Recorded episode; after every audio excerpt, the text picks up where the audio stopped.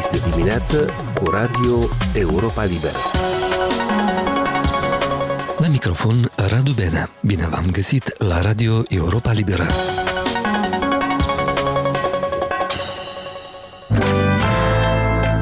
Reforma justiției moldovene pare să intre într-o nouă etapă, o lege care să permită verificarea extraordinară a procurorilor și judecătorilor este pregătită acum de Ministerul Justiției.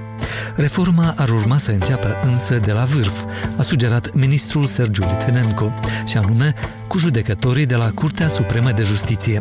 Proiectul, publicat pe 7 februarie, prevede, între altele, că magistrații de la Curtea Supremă de Justiție, pe scurt CSJ, care nu vor dori să fie supuși procesului de verificare extraordinară, vor avea la dispoziție 20 de zile pentru a-și da demisia. Corespondenta noastră, Nadejda Coptu, urmărește cu atenție schimbările din justiția moldoveană și am întrebat-o ce alte condiții prevede proiectul înaintat de Ministerul Justiției spre dezbateri publice. Proiectul prevede că toți judecătorii care activează la Curtea Supremă de Justiție vor fi supuși evaluării de o comisie specială. Comisia va verifica precum veniturile judecătorilor, atât și cum ei au respectat normele etice. După ce legea va intra în vigoare și vor expira aceste 20 de zile în timpul cărora judecătorii puteau să demisioneze, Consiliul Superior al Magistraturii va transmite lista tuturor judecătorilor Comisiei. Comisia va cere ca judecătorii să îndeplinească niște chestionare unde să răspundă despre veniturile lor în ultimii 5 ani și este și un chestionar aparte care ține de normele etice. După ce comisia verifică toate documentele, ea invită candidații la un interviu unde va putea asista și publicul ca să vadă cum judecătorul trece interviul. În lege este prescris că dacă judecătorul refuză să vină la interviu, comisia oricum organizează acest interviu. Deci, putem deduce că comisia va da întrebările și nu va primi răspunsuri din motivul absenței judecătorului.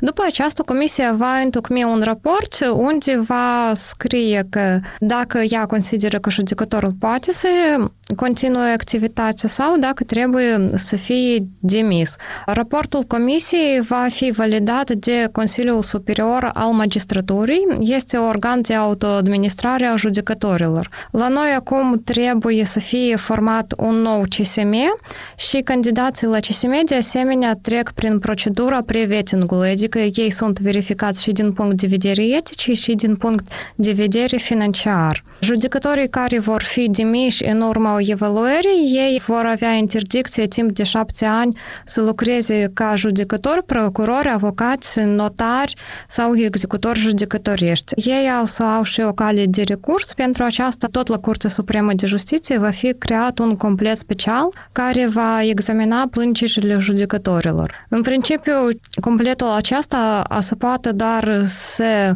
ori să respingă plângerea judecătorilor, ori să ceară ca evaluarea să fie începută încă o dată. Nadejda este pentru prima oară când reforma justiției ajunge până la Curtea Supremă de Justiție, deși despre aceasta știm că se vorbește de multă vreme. Ce se mai cunoaște la această etapă despre reforma Curții Supreme de Justiție plănuită de guvernarea PAS? Da, ai dreptate. Acest procedeu este ceva nou pentru judecătorii din Moldova și plus la aceasta mai este un proiect de lege care prevede și schimbarea componenței Curții Supreme de Justiție. Adică după planurile puterii, numărul judecătorilor în total va trebui să fie redus de la 33 până la 20. Plus la aceasta se prezumă că din aceste 20 de persoane, doar 11 vor fi judecătorii de carieră. Acum la noi la CSJ lucrează doar judecători care au, și-au început lucru în prima instanță, pe urmă au trecut în a doua instanță și pe urmă au ajuns la CSJ.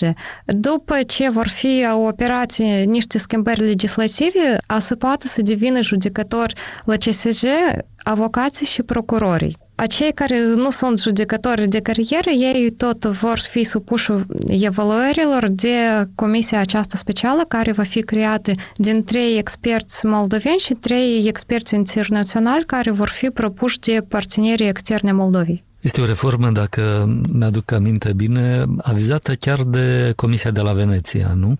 Da, în principiu au fost de două ori transmis proiectul reformei Curții Supreme de Justiție la Comisia de Veneția. Au fost negociate unele momente, inclusiv Comisia insista ca ultimul cuvânt în procesul evaluării să-l iei anume CSM-ul, dar nu Comisia Specială și plus la aceasta, Comisia spune că judecătorii nu trebuie să fie schimbați foarte brusc, dar schimbarea trebuie să, fie, să, să se producă treptat. Și în ultima comunicare, reprezentanții Ministerului Justiției au promis că ei vor anunța concurs pentru suplinirea funcțiilor la CSJ doar când numărul judecătorilor din diferite motive va ajunge la 11, ca să fie procesul acesta nu atât de brusc fost Nadejda Cuptu.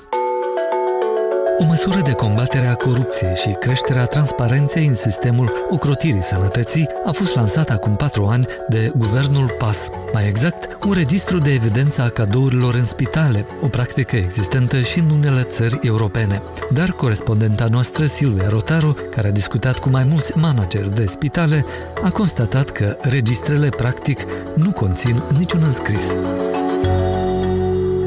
mulți, mulți, câțiva nu au dorit să vorbească cu noi, spunând că ne ocupăm de lucruri neserioase și aceste uh, registre, de fapt, nu înseamnă nimic. Adică nu sunt un instrument um, viabil în lupta contra corupției. De cei cu care am reușit să vorbim și să avem o comunicare cât de cât bună, ne-au spus că, da, ei au fost obligați să instituie aceste registre, dar, din păcate sau din fericire, Uh, nu există înscrisuri în aceste registre.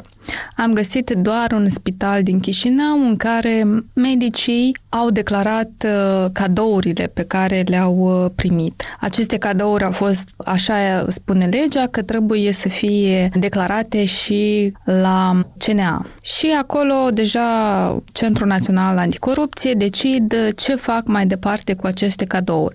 În cazul acestui spital, cadourile care au fost declarate la ei au fost nimicite. Nu știm prin ce metode, dar au fost nimicite. Este vorba de niște băuturi spiritoase, așa ne-au spus managerul acelei instituții medicale. Nu știm însă uh, la ce preț erau acele uh, băuturi, încât ar fi trebuit să fie declarate la Centrul Național de Corupție uh, și să fie nimicite. Pentru că în cazul cadourilor, dacă acestea nu depășesc 1000 de lei, pot fi păstrate de instituția medicală sau de către medici, însă cu condiția ca medicii să le răscumpere.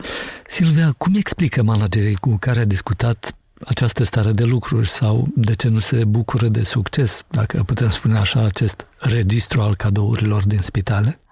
Din discuțiile cu ei, managerii spun că dacă până la urmă și medicii primesc un cadou, cum ar fi un buchet de flori sau un spumant, nu este numai decât să fie declarat. Este ceva normal din punctul lor de vedere și instituirea acestui registru nu este deloc un instrument care ar contribui la eradicarea corupției din spitale. Există probleme mult mai mari, spun ei, în sistemul medical. Alții ne-au declarat că în teritoriu, spre exemplu în raion, pacienții nu prea oferă cadouri medicilor, pentru că acolo toți se cunosc unii cu alții și medicilor le-ar fi într-un fel, uh, să spunem, nu s-ar simți comod să ia de la pacienți anumite atenții sau cadouri. Și unii manageri consideră că de fapt, un instrument în lupta cu corupției ar fi ca cineva să vină la medici să le țină anumite uh, lecții, să discute cu ei, decât să se instituie acest uh, registru. Silvia, înțeleg că ai discutat și cu unii din autorii acestui ghid al integrității medicale, experți independenți. Ce părere au aceștia? Ce ar trebui făcut ca lucrurile să funcționeze? Sau poate e necesară o schimbare de strategie? Cei care au lucrat la acest ghid spun că exact acest registru al cadourilor a fost gândit pentru a opri mita din spitale și declararea cadourilor ar fi o garanție că medicii nu vor camufla mita sub pretextul accesării unor cadouri.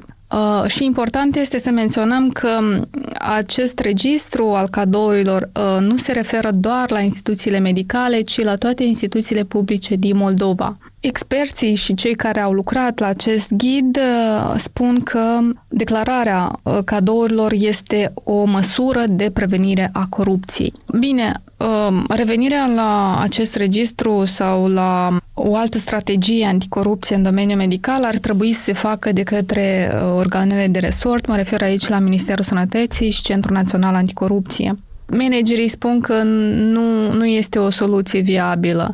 Acum, Ministerul Sănătății ar trebui să, să vadă cum funcționează acest registru și să își um, revadă, să spunem așa, să-și revadă politicile anticorupție. A fost Silvia Rotaru, cu care am discutat despre registrul cadourilor din spitale. În actualitatea internațională acum, președintele ucrainean Volodymyr Zelensky și-a continuat turneul său european la Bruxelles joi, după ce a vizitat Londra și Parisul, unde a cerut sisteme de rachete cu rază lungă de acțiune și avioane moderne. Mai multe de la Mircea Țicudean.